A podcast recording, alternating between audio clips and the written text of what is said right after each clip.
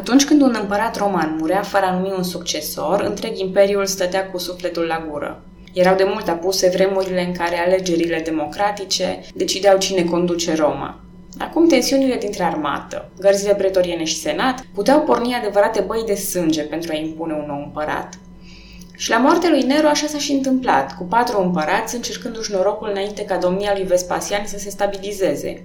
Ori acum cu Domitian mort și fără succesor, nimeni nu dorea să retrăiască anul celor patru împărați, pentru că era o chestiune de timp până când un general mai ambițios ar fi pornit un război civil.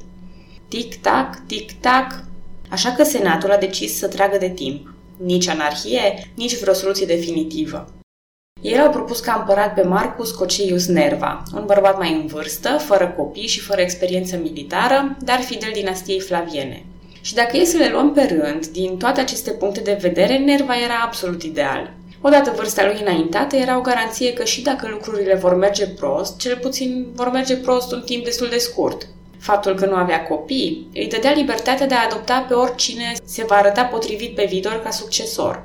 Lipsa experienței militare îi asigura pe senatori că Nerva nu va fi prea curând sprijinit de armată sau de gărzile pretoriene. Faptul că servise sub flavieni îi dădea un fel de alibi onorific cumva că nu ar fi putut fi implicat în complotul împotriva lui Domitian. Și Nerva a acceptat, probabil că tot de frica vreunui război civil. Dar avantajul lui Nerva de a fi iubit de senat era din păcate și un dezavantaj. Poporul și armata nu erau prea încântați de alegerea lui Nerva, mai ales după ce, mai benevol și lax din fire, nu a reușit să-și impună autoritatea asupra imperiului. O serie de politici fiscale neinspirate și refuzul de a-i condamna pe asasinii lui Domitian au compromis clar autoritatea lui. La punctul maxim de fierbere a fost chiar luat ostatic de gărzile pretoriene care cereau pedepsirea complotiștilor, iar luna de miere a împăratului susținut de senat a luat sfârșit. Era timpul să adopte pe cineva cu adevărat popular. Armata îl susținea pe Marcus Ulpius Traianus, probabil singura opțiune cu pedigree, experiență militară, popularitate și susținere. Era cel pe care istoria îl va numi împăratul Traian. Când Traian a fost adoptat și numit succesor oficial al lui Nerva, a primit drepturi și atribuții aproape egale cu împăratul. Nerva s-a retras în mare parte din treburile statului. Și istoricii își pun întrebarea dacă alegerea aceasta logică și pașnică a lui Traian nu a fost cumva forțată asupra lui Nerva așa cum cunoaștem lumea romană, eu personal cred că au fost și multe alte presiuni asupra lui Nerva, mai ales din partea armatelor. Că negocierile s-au purtat cu sabia pe masă și poate că împăratul s-a gândit să-l transforme pe Traian din posibil rival în aliat oficial. Oricum ar fi fost, în 98, după nici doi ani la cârma Imperiului, Nerva moare și Traian devine din plin împărat. Marcus Ulpius Traianus s-a născut în anul 53 era noastră, în provincia Hispania, ceea ce îl face primul împărat roman provincial. Desigur, există opinii divergente și aici. Se pare că ramura Marcia a familiei sale se trăgea din Italia, din Umbria, și s-au mutat drept coloniști în Hispania. E posibil ca acolo să-și fi pierdut pentru o perioadă cetățenia și să se fi contopit cu familia Ulpia, însă aceste detalii nu sunt foarte importante pentru noi. Cert este că Traian, provincial sau nu, a fost mereu privit ca fiind provincial, atât de către popor cât și de aristocrație. În tinerețe, el s-a remarcat urcând în ierarhia armatei romane, unde a fost implicat mai mereu în războaie. Era extrem de popular cu trupele sale, datorită unei relații strânse și apropiate cu ei, dar și din cauza unui mod foarte just în care a aplicat disciplina. La 32 de ani, Traian era consul și se căsătorea cu Pompeia Plotina. Ei nu au avut niciodată copii, iar Traian se pare că era înclinat spre homosexualitate. Deși o doză de bisexualitate era destul de comună în Imperiul acelor ani, și o să vă rog aici să vă abțineți din a judeca aceste fapte prin prisma cutumelor de astăzi, pe atunci așa era, pur și simplu. Uh, deci, după cum spuneam, deși o doză de bisexualitate era comună, uh, afinitatea lui Traian pentru băieți este remarcată în mod special de către istorici. Cassius Dio, spre exemplu, îl critică pe Traian într-o manieră foarte elegantă, ca și cum defectele sale erau doar mici imperfecțiuni. El spune că Traian bea mult alcool, dar rămânea treaz și mai spune că întreținea relații sexuale cu băieți, dar nu îi rănea pe aceștia. Asemănător lui Cassius Dio, mulți istorici strecoară alte critici aproape pozitive ale lui Traian ca fiind incult sau grosolan. Și am mai spus-o și despre alte figuri istorice. Când încercăm să ne dăm seama ce fel de om era Traian, este foarte greu să fim obiectivi.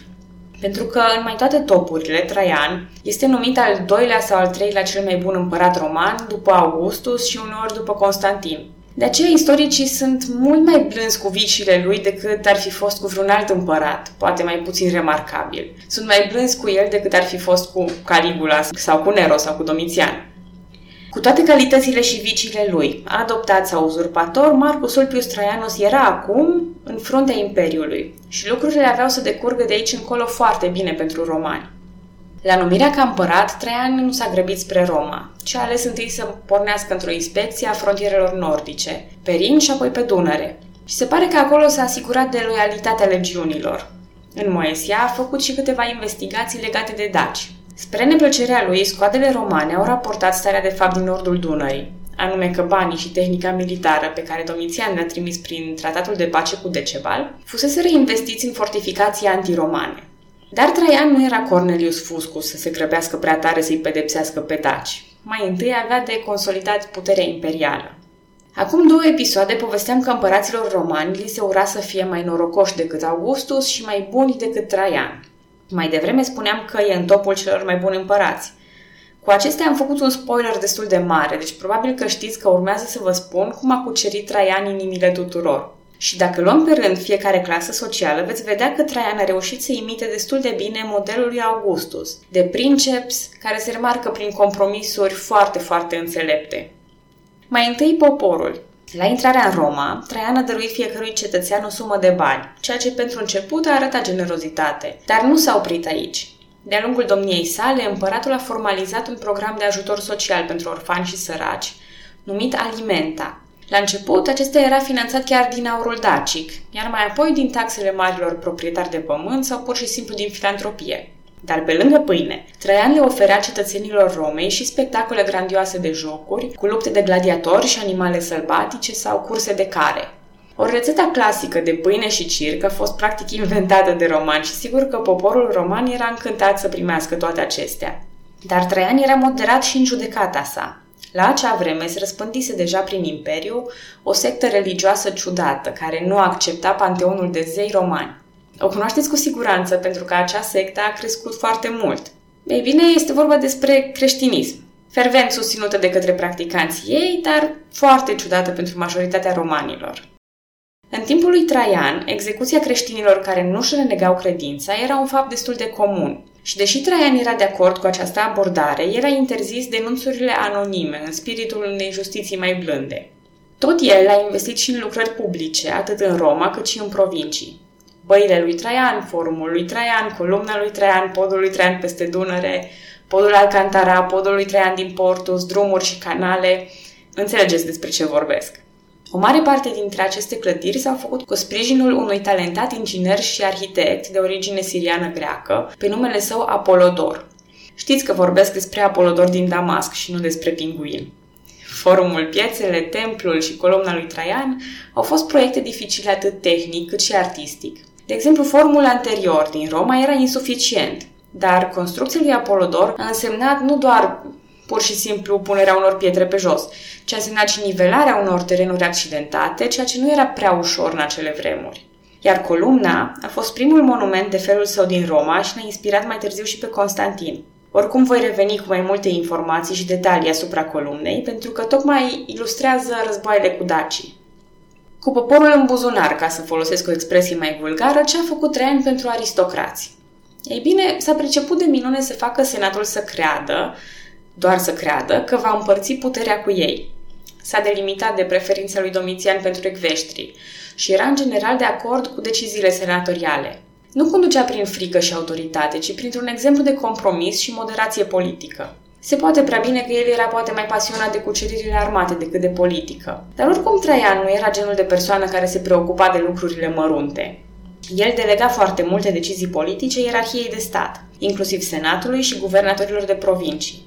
Aceasta gâdi la orgolile politicienilor și semăna mult cu modul republican de a face lucrurile, deși toate acestea erau, cum spuneam, doar în aparență. Oricât de luminat ar fi un autocrat, tot autocrat rămâne, dar aparența, la fel ca pentru Augustus, a funcționat și a funcționat atât de bine încât în 105 senatul i-a acordat lui Traian titlul de Optimus, adică cel mai bun. Așa s-a ajuns la pleonasmul sau la oximoronul de a dori viitorilor împărați să fie mai buni decât cel mai bun dintre împărați. Aș spune că e un titlu destul de impresionant pentru un împărat care a început domnia prin relații cel mult reci cu senatul. Dar armata. Ei bine, am mai spus că Traian era deja iubit de către trupele sale și pornea de la cele mai bune condiții în relația cu legionarii. Dar s-a îngrijit și să-i păstreze fericiți, întâi prin donative și apoi prin campaniile sale militare glorioase. Cea mai bine cunoscută hartă a Imperiului Roman arată întinderea lui maximă și această întindere a fost realizată sub conducerea lui Traian. El a anexat provinciile Dacia și Partia, din care s-a întors și cu bogății imense care au finanțat proiecte din Roma și din provincii. Și întrebarea se pune oare Traian a urmărit gloria personală sau scoaterea Imperiului din impasul financiar în care se afla după domnia lui Nerva? Sau a fost o combinație a celor doi factori? Cert este că în 101, Traian era sătul de insolența lui Decebal și de pacea rușinoasă a lui Domitian și știa prea bine că Dacia, cu minele sale de aur și argint din munții Carpați, nu ar fi stat rău ca provincie romană. Dar aceasta este o poveste pentru episodul următor. Eu sunt Calina și vă mulțumesc că ascultați podcastul Istoria României.